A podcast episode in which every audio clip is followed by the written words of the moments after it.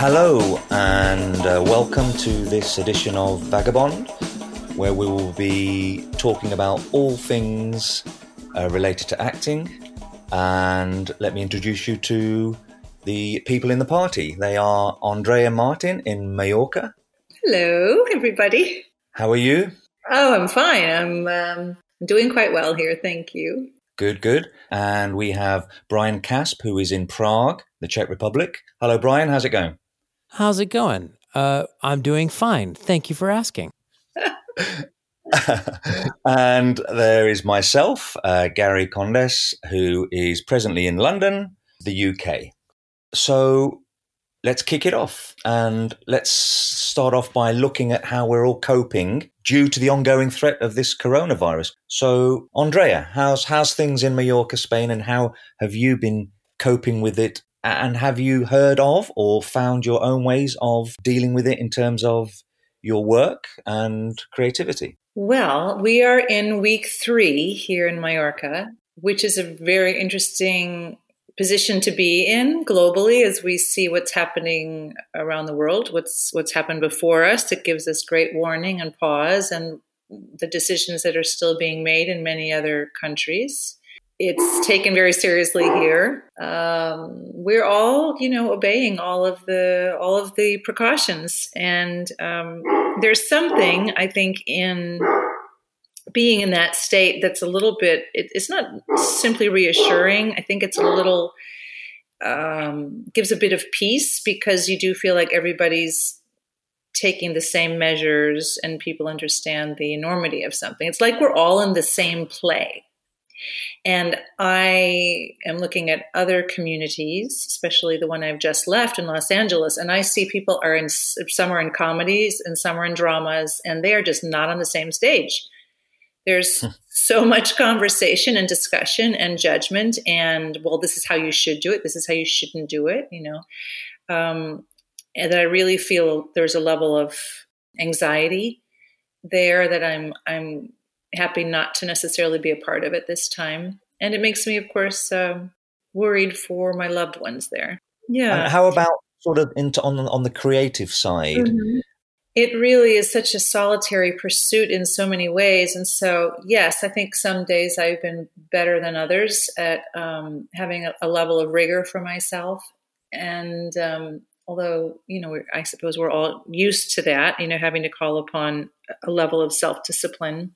I find that music is helping me a great deal. So if I have some music with me, or if I'm taking my breaks doing music and breathing exercises, that really helps me to get in the into the right headspace to create something or to think about what I want to do next.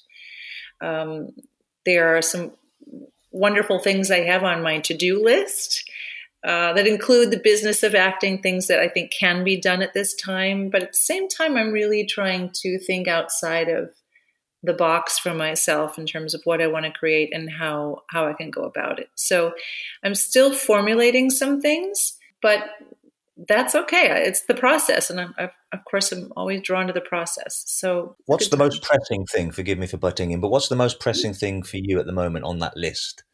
Oh, well, really, it's my demo reel, because um, I have footage that's mostly from the U S, and I'm really acquainting myself with the casting sites here and casting directors' uh, interviews and points of view. And I've, you know, have some personal relationships with casting directors. So I'm really trying to sort of assess um, the differences between the U S and the European markets on that front, and then get about editing my my demo pieces, and then figure out what I want to create next in terms of um, you know filming something. So that's probably the most pressing that for for me personally.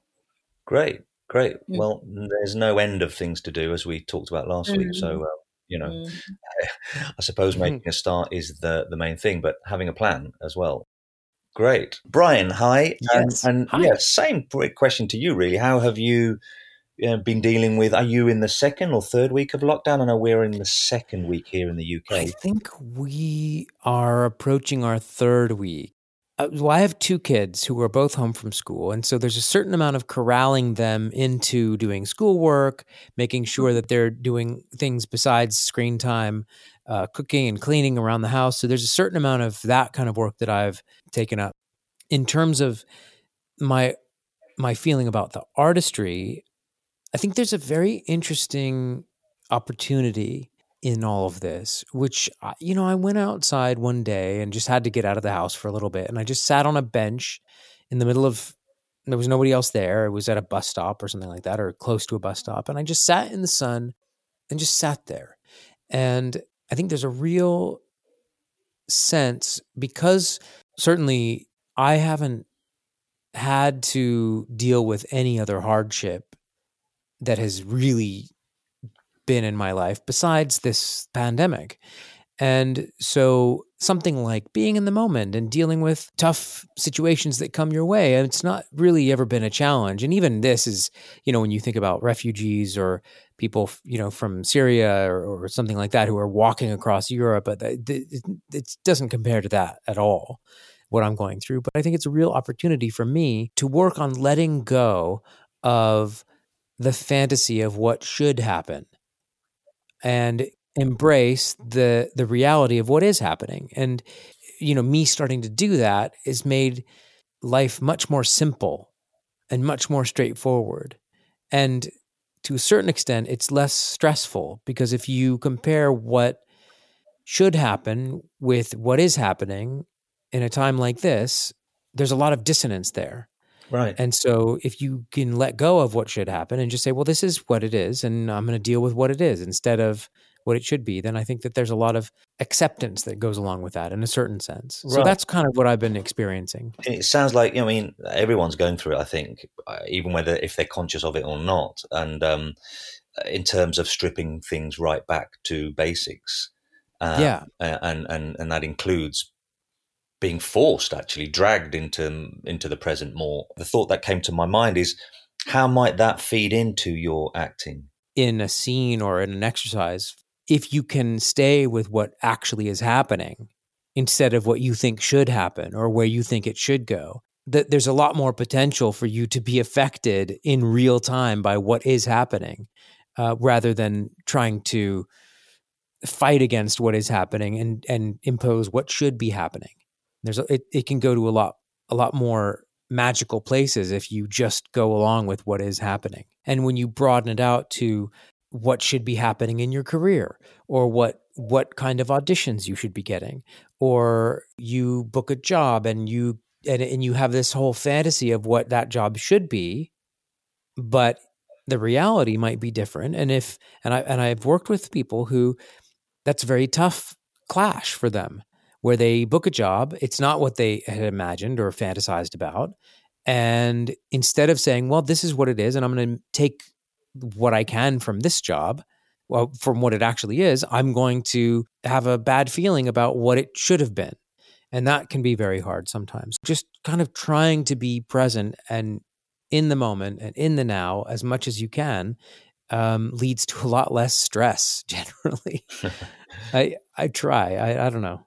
Yeah, yeah. I mean, I suppose it's just a reminder of all you've got is right here, right now. You know, there are schools of acting thought and there are teachings that ask you to prepare, but then just leave it all alone and and and deal with the whatever's happening right here, right now. And I think we've got that. We've got that in my macrocosm right now.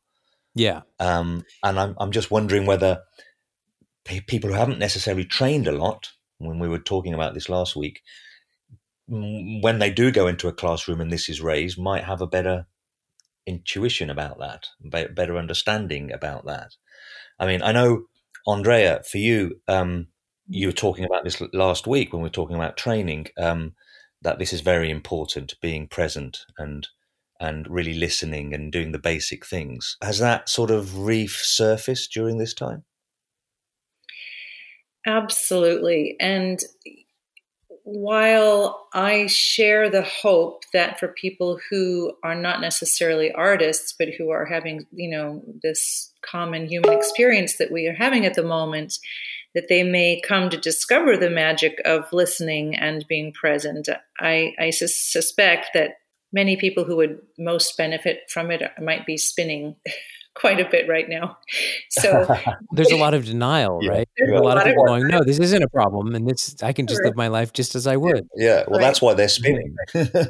Yes, exactly. Because they need it most. Yeah. yeah. Exactly. So I do think if you have an inclination towards the arts in any way, you are probably at an advantage at this moment because you're used to taking in so many different um, elements and making something new out of that and being really receptive uh, to what's present, what's right or wrong or, you know, gray. So so I, I, I find that people who are used to a, a higher level of structure and expectation are probably in greater struggle. Um, but certainly, yes, it absolutely underlines for me the value of of listening in and being present in, in our work. There's there's no question about it.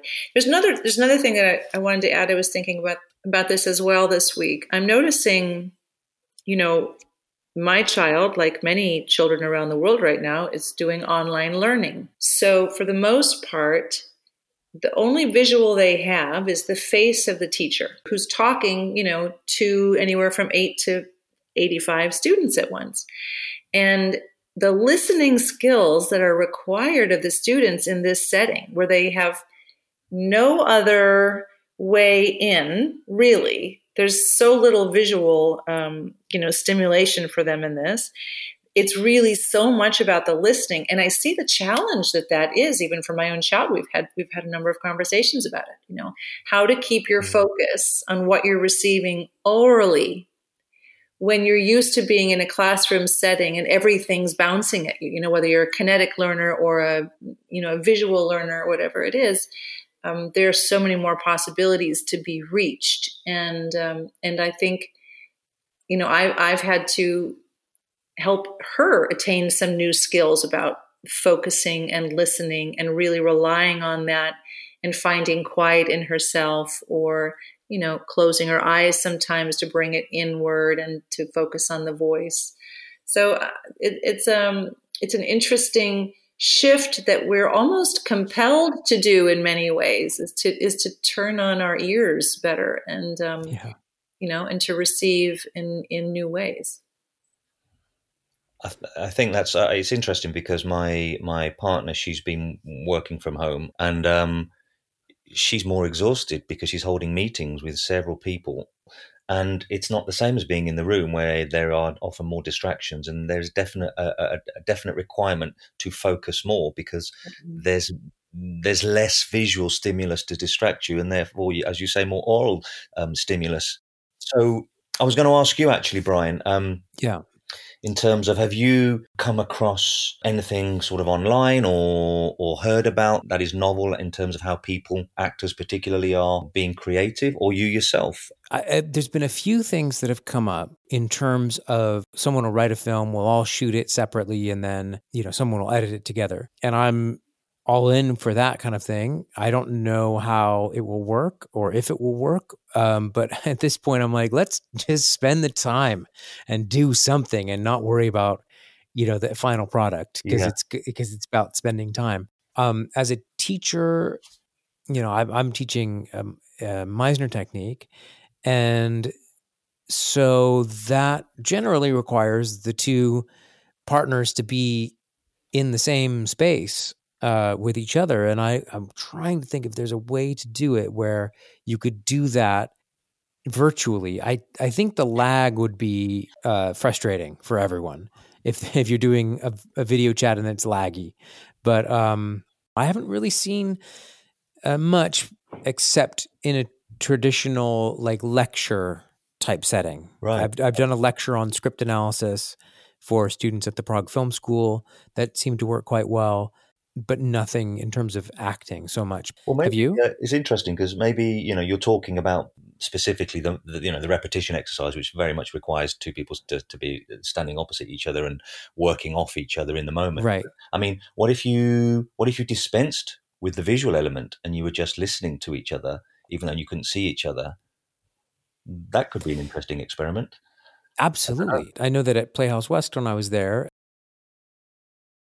one of the exercises, you would have to do it through a door just with the oral senses. Yeah. I don't know how sustainable that would be. Yeah. But it's possible to do, had to have one class where you're doing that. Right. Or at least um, students could do that themselves. Yeah. But I mean, exactly. It's, if, if there's a, you know, they, it requires less bandwidth to, to just do audio. Sure. So, sure. You could do that in real time. Yeah. For sure. When you've got a problem, when actors aren't listening, I just say, well, t- turn your backs on each other and continue. Yeah. yeah. yeah. It's like, yeah. it's miraculous, right? The, the the difference, you know. So yeah, exactly. It could be the same thing. Something caught me today when I was just scrolling through. I can't remember whether it was Facebook or Instagram, one of them. And um, there was basically two actors or two characters on either side of a door, and what they'd done is they just cut from one from one side of the door to the other. Yeah, uh, that's and, good, and nice. It was pretty good. You know, simple, but. But effective, and, and and you know, if you'd have told me that they'd have done that remotely, I'd have gone, oh, really? I didn't didn't really notice, you mm. know, because they were quite close up, so you didn't see a lot of the background and all the rest of it. But you know, ultimately, I think it goes back to what you've all been saying is, particularly now, and it's part of being here now, is the process seems to be the most important thing, you know. Mm-hmm. And, I mean, I think that's always the most important thing, really. Yeah. It's easy to get seduced by the result when when you have an idea of what the path is going to be. Right. But at the moment, we don't have an idea of what the path is going to be. Nobody knows what's going to happen. So you have to be, let's try something. Right. I don't know. Right. It's a, there's a spirit of fucking around, which is great. Yeah.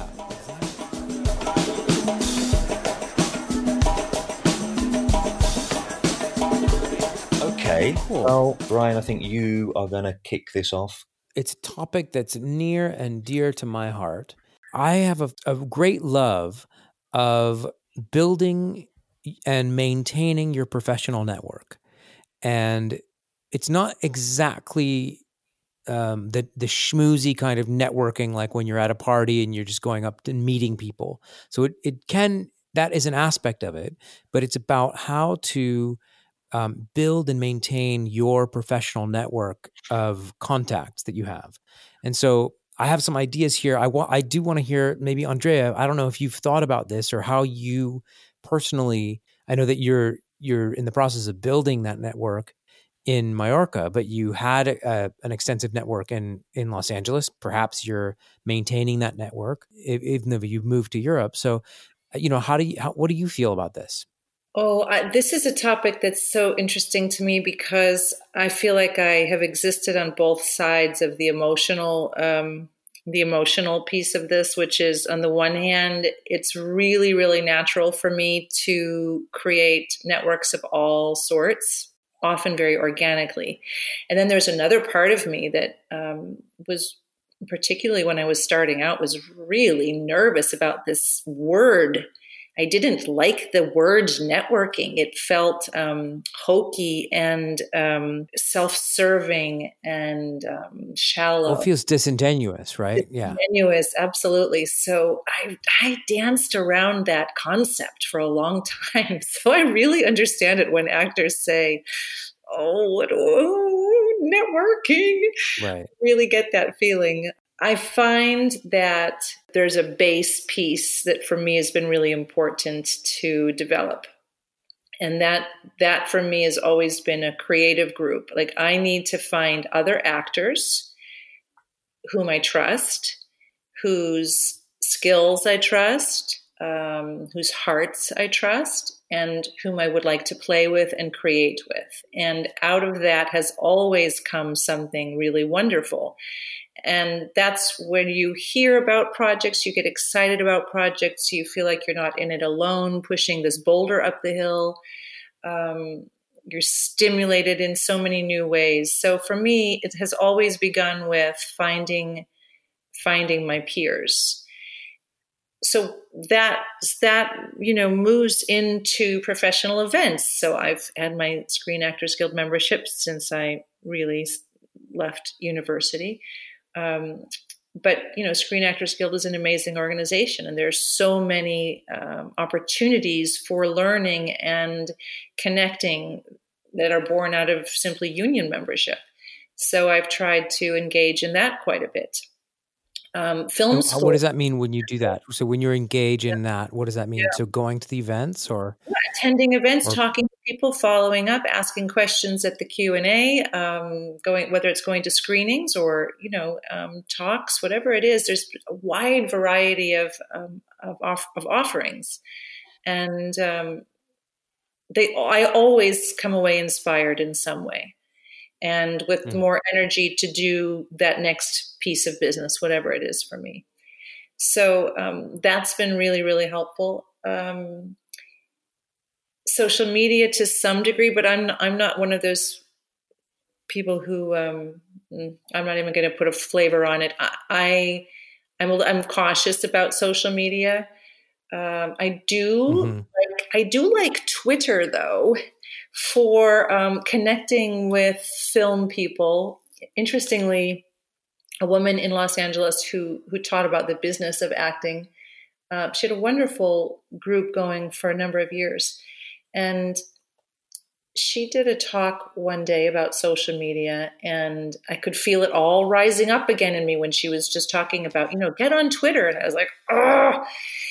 What, and, why and, do you think that is, though, that you have that? Oh. What do, what do you think that is? Well, I'd have to lay on the couch for that and start paying you a lot of money. Okay. I think that goes. I mean, well, is it something? You're on the metaphorical right? couch now, Andrea. So. Yeah, exactly. We're on the couch.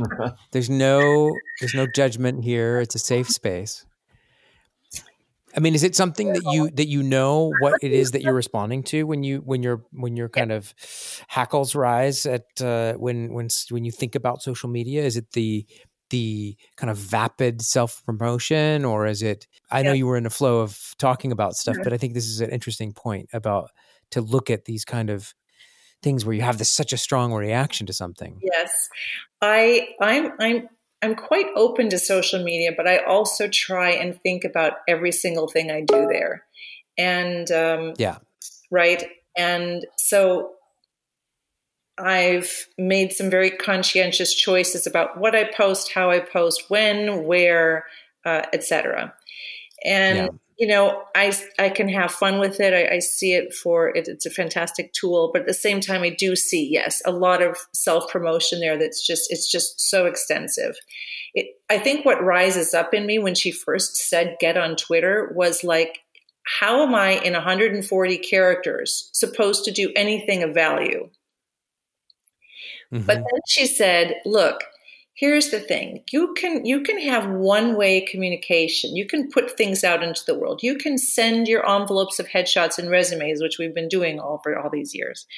You can send that out and never know where they land. You can put a, a post on Facebook and never know where it lands. But guess what? The casting directors are on Twitter, and you can talk with them directly. Yeah. You can reach that casting director in person on Twitter. And and I don't know another format where you can do that. And that moment for me was really helpful because I thought, okay, then I know how to behave myself. You know, if I'm talking to a casting director whom I admire on Twitter, I know I'm not going to make a fool of myself and I'm not going to waste her time. If she chooses to answer, wonderful, we'll have a lovely little love fest. Um, yeah. And so I said, okay, I'll give it a try. And right away, I started looking up my favorite arts critics, you know, architecture critic from L A Times, the wonderful Charles McNulty of the L A Times, you know, theater critics, film critics, um, teachers, casting directors, people whose work I really admired in lots of different disciplines. And I found a lot of them there. And I was so interested to see, you know, another side to their personalities and their points of view beyond what they were publishing or putting in the movie theater, you know? So yeah. I actually found uh, that that was a tremendous tip for me. And that, that opened something up for me internally to say, hey, you know, there are maybe new ways of communicating that don't, that aren't cheap and tawdry. They can be actually yeah. quite lovely in the right hands. So, um, so, you know, th- along the way, I have, I have grappled with this, this nasty N word for me of networking. And, um, yeah. and I, and I try, like I said, I try to tune into the idea of being peers whether it's actors or people in the film community or theater community or artists. If I think of it that way, then I then I think I can sort of deconstruct the mythology that I have built up around it a little bit, which is like, oh, you know, just one more headshot in the pile, I'll be bothering them. If I call the office, I'll be bothering them. It's a little bit of, of that yeah. that I think has always um, which made me. Which, if you back. call, you might be. You know, like I think some of that caution is actually well-founded if you are, because a call is not asynchronous, right? right. If you're calling, right. you're saying you need to talk to me on my schedule when, you know, uh, all of us, you know, on this podcast for sure, but anyone who's listening, you should know that agents, casting directors, even, you know, directors and producers or people like that, actors probably have the time to take your call, but like the people who are really, really hustling, um, if a call is something where you are saying you need to talk to me on my time, and an email or uh, or a tweet at someone or something that is asynchronous is mm-hmm. saying, hey, this is out here. Take a look at it when you get a chance. If you like it, great. If you don't, that's fine. Yes. Yeah. So it's a lot. It's a lot. You're asking a lot less of them person mm-hmm. Mm-hmm. Um, to call. I don't even call my agent unless I have something that I need to get, get. If I need an answer right away, I don't call them. I don't, they don't, they're busy. I want them to be working, you know? Right. right. Yeah. But so okay. I think just the, the, the networking thing, there, there's an emotional component that rises up in me. And I just wanted to be, you know, transparent about that, because that that's simply, that's been a struggle that I have faced. And I know many, many actors face when we talk about networking. It's a, it's a, it's this thing that rises up, which, Absolutely. which has a great deal of judgment in it, and which can ultimately, you know, really not serve us. Yeah. yeah. And I was just think, you know, do the way that I asked you, well, what do you think that is that's rising up? I think that that's, you know, when I'm, whenever I'm teaching and something along those lines comes up in students, which it comes up for all of us, right? All of us have these things that come up and it's just, you know, like your sphincter kind of tightens and your gut is like, ugh, right? I think it's always good to examine what that is and to say, what is it that I'm actually reacting to? Um, yes, because, for, it's absolutely about value. It's about, yeah. you know, do I have the... Do I have the value to be in their space, to right. ask time of them, um, to ask them to take my call or open my email or whatever it is? It's it's it's finding it's a, it's being okay with my own membership in the artistic community. That's really right. what it is for me, you know. Which it's my which parents big... telling me it'll be a lovely yeah. hobby. It's there. Yeah, exactly. It's Exactly. That little thing. Yeah. And, and it says, well, they're, and then when, even though I've been, uh, you remember, you know, working actor since for many years, I, there's yeah. still a little voice that says, well, they're the professionals. Right. Yeah. That's right. So who am I to that's network? Right. That, that, that's, that's the that's core right. of it that I have to look at and um, breathe into. That's right. And mm-hmm. so for people, for yourself, for sure, for for me too, right? For any of us, but for the people that are out there that are listening to this, I mean, to to hear that and to, once you make that, once you shine a light on that fear mm-hmm. or or that sense of, oh, I'm not worthy to be here with these other people who are doing this for a living, and who am I to be in their space, right? Which is a totally valid, you know, it's totally understandable, whether it's rational or not. Is to, is a different thing, but it's totally understandable for people to feel that way. Mm-hmm. Um, but once you shine a light on it and say, this is what it is, then you can make a decision about whether you are going to, as, as someone who has agency, to override that fear or that thought or whatever, or your parents telling you, you know, you're trying, oh, you know, this is, it's a nice hobby or whatever, right? Because I, I don't know, maybe not every actor, but so many of us have that experience where, well-meaning or not, the people that are around you, that care about you, that don't want you to have a hard life as an actor, uh, right? And they go, oh, man, that's a hard profession, or, you know, it's a nice hobby, but what are you, you going to do for your real job? Or, you know, all these questions about mm-hmm. not doing it. I think that that experience, for the most part, for, for certainly in my life, that was a, an experience that was earlier in my life, and now at a certain point, that is not my current experience. And even if for some people that are, might might be out there listening, even if that is your current experience, you have agency over that experience. Mm-hmm. That is that it is your choice, right? To to for a large majority of people, if if you're being supported by your parents and and and you're living at their house, then there's there's other considerations maybe. But for for a large majority of people, we're carrying the burden of this psychological pressure of what we do isn't uh, isn't a good job choice.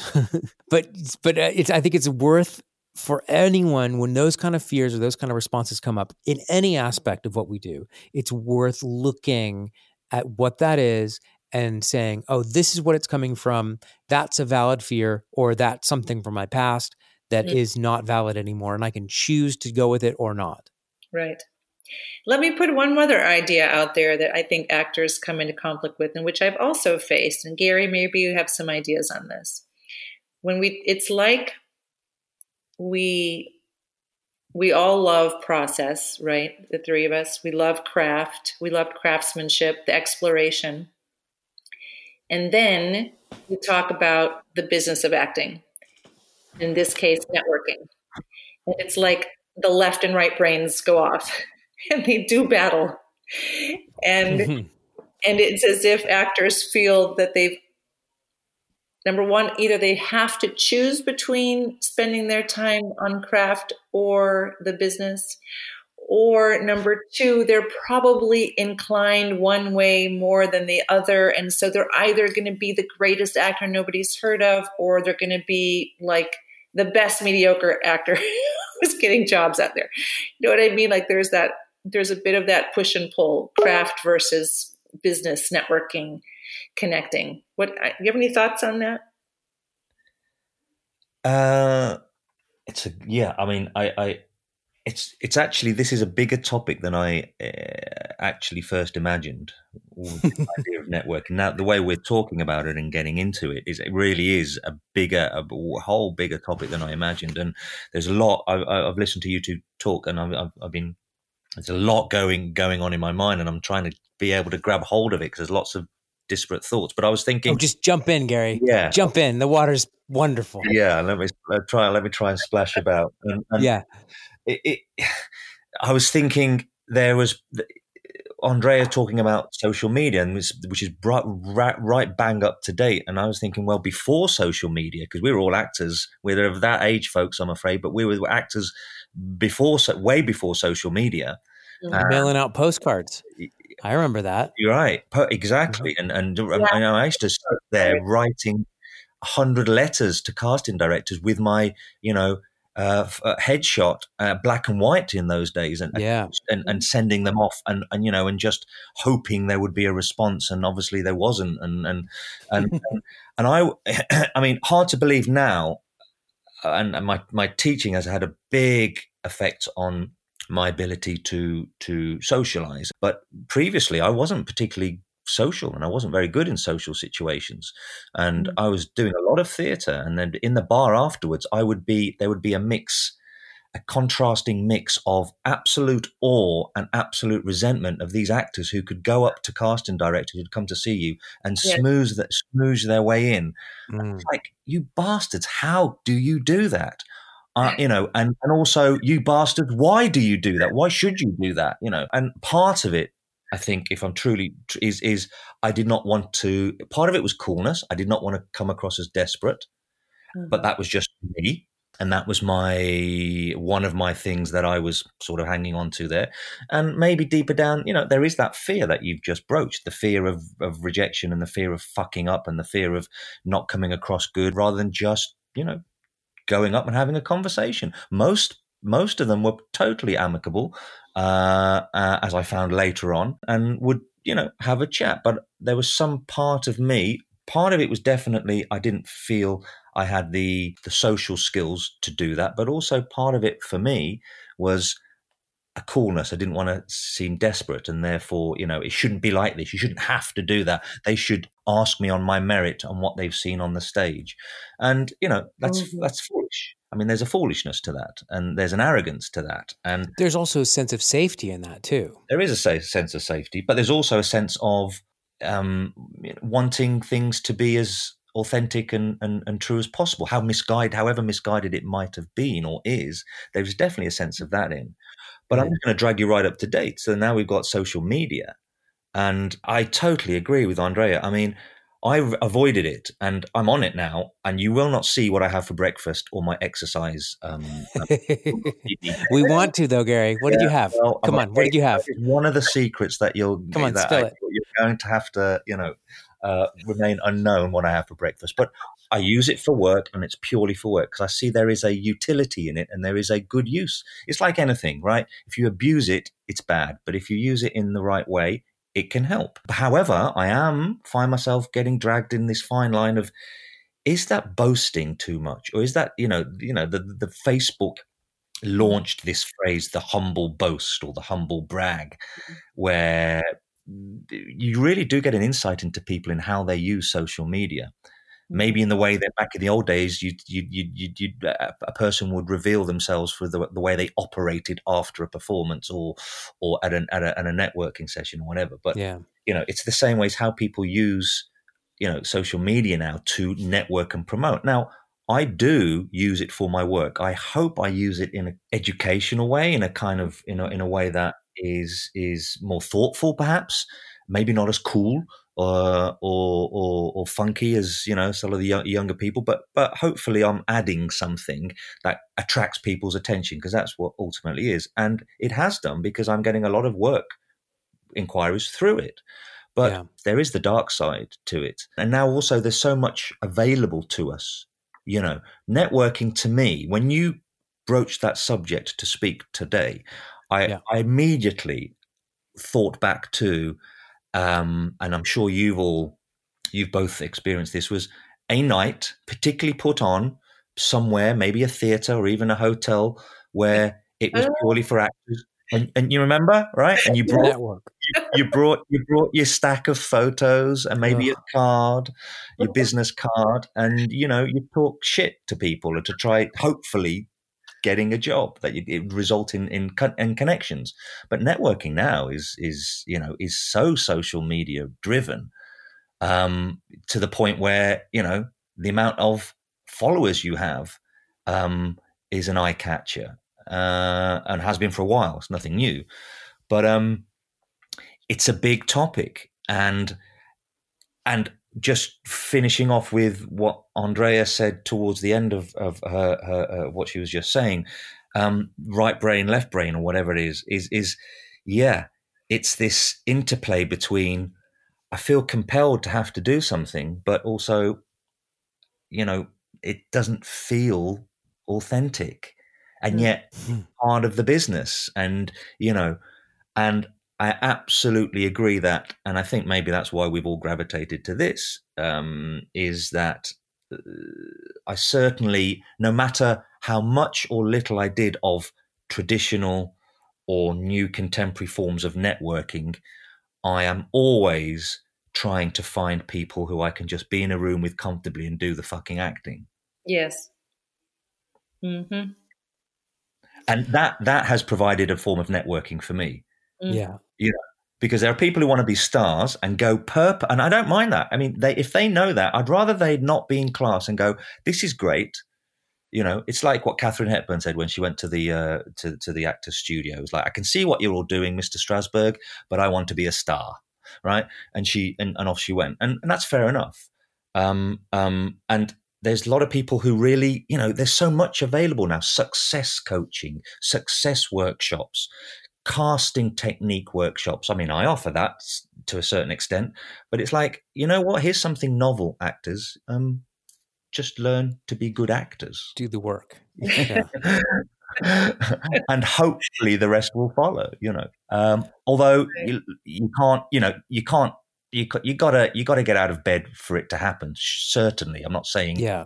you know, but there's that balance, and I'm not sure where that balance is. And it seems to have slid it, there seems to be less less of a structure to that and less of a, a boundaries to to what that, that sort of ethical, right, authentic way is. Okay, I'm gonna I'm gonna get practical now. Yeah. yeah. So I from okay, so so I get that when you say networking, the the thing that both of you guys talked about was this kind of event where the the, the act of networking is going up and meeting new people, which I think is a part of it. Like I like I was saying at the beginning when I when I was introducing the topic, but my kind of deal with networking is this: that is just the initial contact. So, I and I think this might shift it for you guys, and hopefully for, for people that are listening as well, which is that what I'm focused on when I'm talking about networking or building your network and maintaining it is the idea that the people that you know now, let's forget for a second about going to a party and meeting new people, right? You after uh, a press night or whatever, you've done a great job. Nobody's talking to you. Forget about that. Think about the people that are already the people that you talk to now, and think about what happens five, ten, fifteen years from now, where those people are going to be, who those people are going to know, what kind of projects those people are doing. Some of them will have left the business. Some of them will have changed careers and will be working in a production company or working for a director or directing themselves or whatever it is, right? We all, every single one of us, if you think about where we were fifteen years ago, are in different places now, know different people. And so my my take on networking, or it, it's not really networking, it's it's building a network. It, this mostly comes um, from a, another podcast that I that I listen to called Manager Tools, which is not in the arts. It's about um, like corporate management. Um, but they this is I have to give credit to them for this is this is their idea, which is this which is this. You make a list, and this is the mercenary kind of, not very touchy-feely, so this might not feel good for some people, but you make a list of the people that you know that are people that you think, I should keep in touch with this person. And you put them in some kind of system. I have a Google Calendar that is just for this. So I'll put one person on one day, and I'll say, hey, get in touch with so-and-so, this director that I know, or whatever, right? Someone that I've worked with. It doesn't have to, it can be directors that you've worked with. If you do, you know, three or four plays a year with different directors, let's say, I don't know if that's good or bad, but like, let's say that's what you do. After ten years, you'll have forty directors that you'll, that you'll have in your, that you've worked with. And each of those directors are going to be going out and having careers. So you don't, it's not about, I don't have the confidence to go and meet new people. It's about the people that I already know. I got to keep in touch with them, because over time, that those contacts, if you do not keep in touch with them, those contacts will decay. There's people that I knew in high school that are uh, absolutely famous A-list, A-list actors right now that I do not know anymore because I didn't keep in touch with them. There's people that I knew from when I was living in L A who now are the heads of studios or showrunners, right? And I've kept in touch with them. And it's not that keeping in touch with them automatically means that they give me more work, but it's it's about keeping that kind of contact alive and active. So what I do, like I said, if you have a contact like a director that you're work, currently working with, or someone that you know that's a director, right? Could be in directing school, could be someone that you knew from drama school who was studying production or directing or something like that. Great. You don't have to, that's, that's a contact that's your level. Put them in a calendar. Have that, have that event recur every three or four months, right? And then when that comes up in your calendar, if you've contacted them in the last three or four months, great, you're done. If you haven't, maybe you'll reach out to them with an email, or if it's someone that you know well, maybe it's a phone, maybe it is a phone call or a text or something like that, and saying, hey, how's it going? How's that project that you're working on? um, what what have you been up to in the last little bit? Uh, or I saw that movie that you were doing, or something something that is innocuous, something that is just keeping the contact alive. And so that every, you know, three or four times a year, every three or four months, depending on who it is, you're kind of reaching out to the people that you already have in your in your stable of people that you know. And then over time, as you meet more people, um, maybe, you know, uh, maybe you you work on a production. Like almost every production that I work on, I try to get and as many contacts of the people that I'm working with as possible. And I try to keep in touch with them. You know, I'll have people from productions that I've worked with years ago that I still keep in touch with. Um, and it's, and it's, and it's sometimes people will do it organically, and, and sometimes that will work. But I think that if you, if it's a thing where you think about, I need to, I I really like working with this director. Like, let's say you work on a commercial. This has happened to me before. You work on a commercial, you've got a big enough part in the commercial that you're, you know, maybe you go out to dinner with the director once, maybe you're getting a lot of direction from them. Maybe that, that person is really like, you know, you're working really well. It's not abnormal to go up to that director and say, hey, uh, I would, I would really like to keep in touch with you. W- would you mind giving me your email? Right? That's not an abnormal thing to do. Maybe it takes a little bit of courage to do it, but if you've had a good working relationship, it's doable. And then every so often, you just keep in touch. And I've done that with people. And I have to say that that one thing of keeping in touch with people, maybe I should have said that instead of networking, but keeping in touch with people is has led to a significant amount of work that has come my way, right? And maybe it's not, oh, I'm all automatically going to get to the job, but it's definitely led to auditions. It de- it's definitely led to people reaching out and contacting me. So, you know, so that's what I'm talking about with, with, with networking. Not to say that the process of socializing in a schmoozy kind of way is not traumatic for most actors who are usually introverts. That's definitely true. And I, I think as, as I've grown up, I feel that less and less, but certainly, um, you know, towards the beginning of my, of my career. And, um, you know, when I was in L A, for sure, I was like, this sucks having to, having to socialize in this way. It really sucks. But this idea of keeping in contact with the people that you know and having those contacts mature and stay alive over time is something that I, I really feel like that is key to any successful career. Okay. You guys, now I know that I kind of like um, side sideswiped you with this because you guys were thinking I was talking about something else. But just I want to see if you have any thoughts about that. If you guys have any techniques that you guys do for keeping in, in touch with people. Uh, no, it's great. I mean, that, you know, I mean, I think yes, there's networking, and then there's building and maintaining your network of contacts. And I think you're right in now that we're talking to differentiate the two in in in a way. Um, uh, however, it's still, it's still networking, and it's, but it's a grown up version of networking, and it's a, it's like networking by stealth because you are still right. wanting, I mean, deep down, you are still maintaining contacts in order to find work, or at least to, to have work happen, not necessarily right here, right now, but you know, you're sowing seeds, which is a, a very grown up, Uh, and very pragmatic and practical, and and and probably the best way uh, to do it.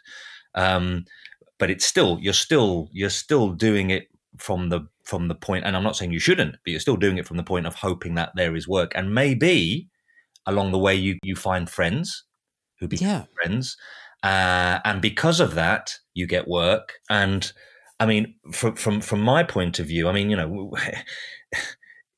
I've never got down to the point of, which is, I think it's a great thing, and it's a great takeaway for people who are listening is, uh, is right, you know, putting it down in your diary and, and, and being that organized with it. I mean, I've always come from the sort of William H. Macy school, is work with uh, your friends and people that you like um, as much as possible. Uh, right. And I'm and I'm just to just to interject, like I'm not saying that if you hate someone, you should put them in your diary and maintain contact with them purely because this person's going somewhere. Like it, it, it's kind of a combination of both, where it is people that you enjoy working with and that you want to keep in touch with, but it just helps to have that list so that you go, oh yeah, I haven't talked to that person uh, in, in a, in a while, because, you know, the worst thing is you hear about someone that you worked with three years ago and now they're doing something fantastic and you haven't kept in touch with them. And you're going to say, oh, but I, the first time you're going to contact them is is when you're asking them for something. I don't think so. But you're doing the sensible thing, which is if you get on with them, you capitalize on that, and you, or at least you nurture it, which is sounds completely um, rational and completely sensible to me, and it's the right thing to do. And I think I, for me, the last ten years, even though I've been acting, I've been invited to act. Now, maybe it's kind of what you're talking about. I've been invited to act by directors who I've worked with in the past and I've kept in touch with. Mm-hmm. Uh, That's right. Or, or talking about, you know, for, for you, Gary, you've been like, you've maintained, like you and I have maintained a relationship. Now, I'm not saying that uh, I've only kept in touch with you because I've got you on a list, but I've kept in, I, it, it, it's part of it, you know, and it's because, and, and knowing you and knowing that I have you in this, in my stable of people, right? Right. Is, is, has led to you coming to Prague to do workshops. For sure. You know what I'm saying? So it's so I think it's a technique. Like I said, this this is a technique that was from the business world that I was like, oh, this is this is really good for for us, because all of our relationships are so brief, you know, when you're doing a show. But I'm but it's not just something that's for actors. You could do it for directors, right. Meet with working with producers or with actors that you'd like to work with in the future. You know, right? Right. So there's all kinds of ways. Okay, uh, sorry, I'm I'm I'm I get very excited, so I I tend to interject a lot. So Andrea, what do you what do you think? Oh, I think your idea is fabulous. I mean, it's um, a disciplined approach to it, and um, I think it's super helpful for actors to take as as solid advice. You know, um, you know, some really practical solutions like that that allow you to be as authentic as possible and build upon people whom you want to retain in your circle, and um, who know you as a person and as a performer, and, um, you know, where there's already some mutual trust and respect that's been established, then I think that's, you know, a really terrific, um, orderly way to go about it. And, um, you know, hats off to you for, for having, you know, having the discipline and the, the faith to keep doing that. I think it's, I think it's terrific. Just one other one, one little suggestion I want to offer around this topic is sort of no matter what the what the effort is that an actor chooses to engage in, um, if you can, maybe this is more critical for some personality types than others, but I found this helps me.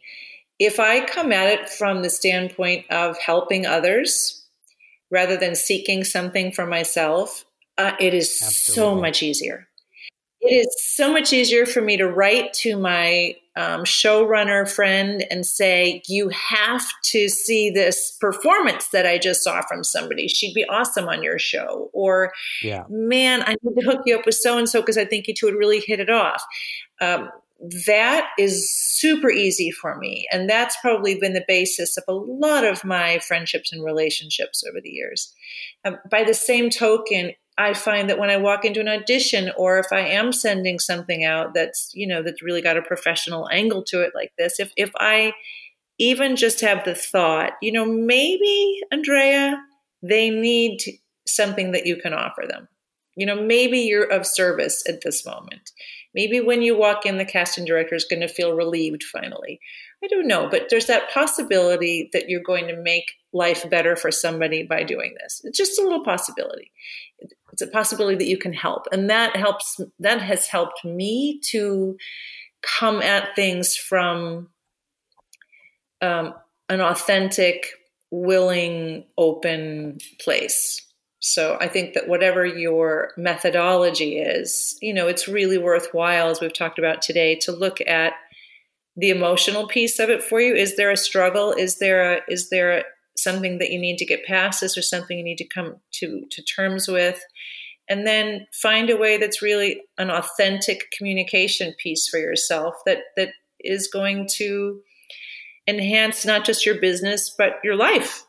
And I, th- I think what you're talking about there, Andrea, which is also what Brian is talking about, but slightly mm-hmm. sort of a slightly different angle, is the long game. You're both playing the long game, yeah. you, you, yeah. you know, which perhaps a lot of young actors might not be aware of, you know, why. why yeah. And so this is invaluable advice. I wish I'd have had this, uh, you know, I wish I'd have had this um, strategy when I was younger, for sure. And, yeah. you know, it's the long game. And, you know, there's a lot of people who, whether they know it or not, actors, I mean, are not necessarily aware of the long game, or or or think of it in terms of the long game, because that's, that's going right. to nourish you professionally, but also, you know, personally and spiritually. And to to build on that, I mean, even even looking from audition to audition, um, each audition, it's not, of course, whether you get the role or not, that's important, but. But each audition, if you can look at the audition as a as a chance to further that relationship with the casting director, or with the or with the director, if you happen to meet the director when you're there, then that that's I mean that is, again, looking at it from from the the kind of marathon rather than the sprint angle. It's the accumulation of layer after layer, of audition after audition after audition with a certain casting director before they know you well enough to call you in for the role that's right for you, that you can book, or um, or with that director to say, oh, this is where I'm going to put you. This is where you fit in terms of wh- where it is. That's, I think, if you put yourself in that headspace, it takes the pressure off of any particular audition, because every audition is furthering that goal of of creating that kind of relationship and creating that kind of uh, to to you know to kind of put it in a broad sense of network. You know that that's that casting director will be part of your network in a certain sense. Right, right. In that way, right. I think I, I think this really has been a sort of erudite lesson on the phrase of network, or networking rather, networking tonight. Mm. I think we need to bring this to an end, but what I'd like to do with, before we do that, is just, uh, you know, at the end of it, we always ask ourselves, has there anything in the last week since we last spoke that has stood out for you in terms of a performance, or a T V series, or a movie, or a play, or a, uh, something that you've read, or a painting, or anything? For me, music is really um, where I'm finding I need to be right now. So I've been listening to some orchestral music. I've been looking again at interviews with musicians, as well as interviews with actors. But really, I'm I'm looking at breaking down the music a little bit in terms of its creation. Um, and that's been really a lot of fun. I'm listening to some Beethoven and just giving myself some time to also practice the listening skills that we were talking about earlier. I'm really exploring that um, for myself, as I'm asking my child to really be an oral listener. I'm trying to do the same for myself. So that's where I've been finding my, my own satisfaction. Great. You say Beethoven. Which which piece in particular? Oh, do do do do do do do. You know, a lot of Ode to Joy, ah, which I performed with the Angel City Chorale and with um, the uh, no, not with not with Angel City. I did it with um, the Los Angeles Master Chorale. God, was it Master mm. Chorale? Fantastic. One of the Los Angeles chorales that I was involved with. And it's a magnificent piece to perform, but also to listen to. It just, I don't know, it just blows me away. The build is is phenomenal. So I, I'm breaking that down for myself a little bit, listening to the instruments as much best I can. I'm just really sort of pulling it apart and uh, exploring it. And I love it. Great. Great. So uh, anyone out there, go and listen to some Beethoven, see see what it does for you. Brian? Yeah. Yeah.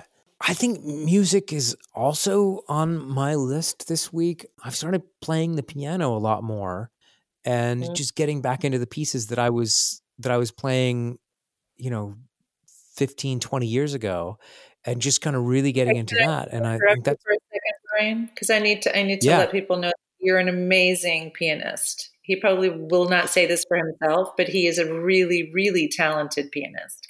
Wow. Well, I, I think, I think, yes. th- I think that's very generous of you to say. Uh, I, I enjoy doing it very much. I don't think I would ever play uh, for people, um, so to speak. I, I might have played uh, a little bit, but I, I don't think of myself as a as someone who is like a performing pianist, but I definitely enjoy doing it. But it's but I've really you, there's this sense of um, peace that I have when I'm when I'm playing and just getting back into, you know, I've I've I've relearned um, Rhapsody in Blue, and um, so I've been playing that a lot, and uh, you know, or some Rachmaninoff or something like that. So there's, so that personally for me is, is, has been this past week, I've been really doing that quite a bit. And so, um, that's where I find my little, little bit of joy in the, in the world. How about you, Gary? What have you been, what have you seen or experienced recently? Well, I, I mean, I'm using this time, I'm working a lot during the day, but in the evenings I'm always, I, I, I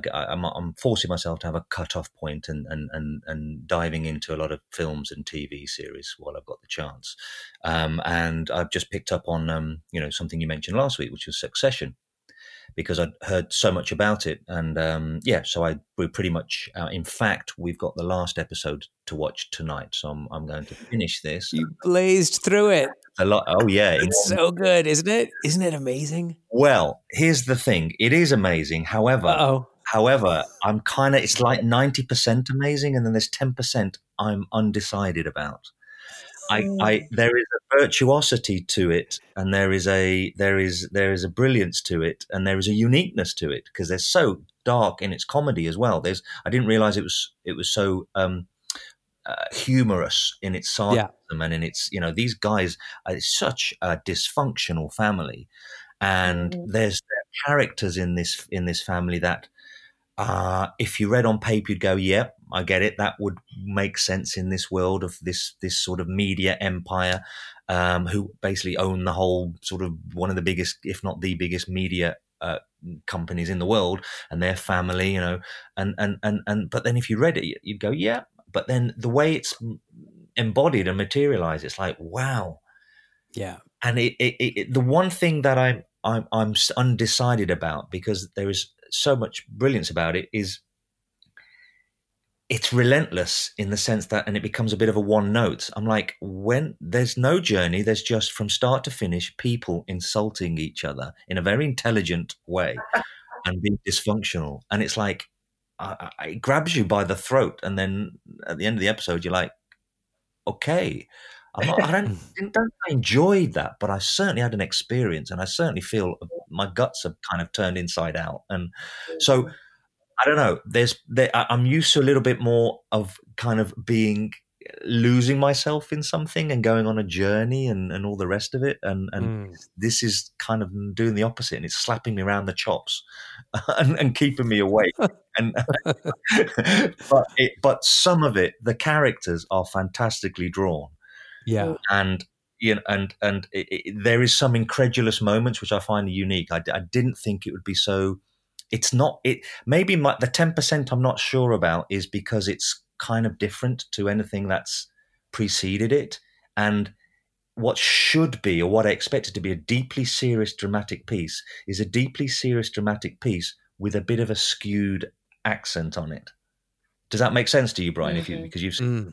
yeah, um, yeah. Uh, so anyway, that's what I've been immersed in, uh, which I will be round Great. tonight. Great.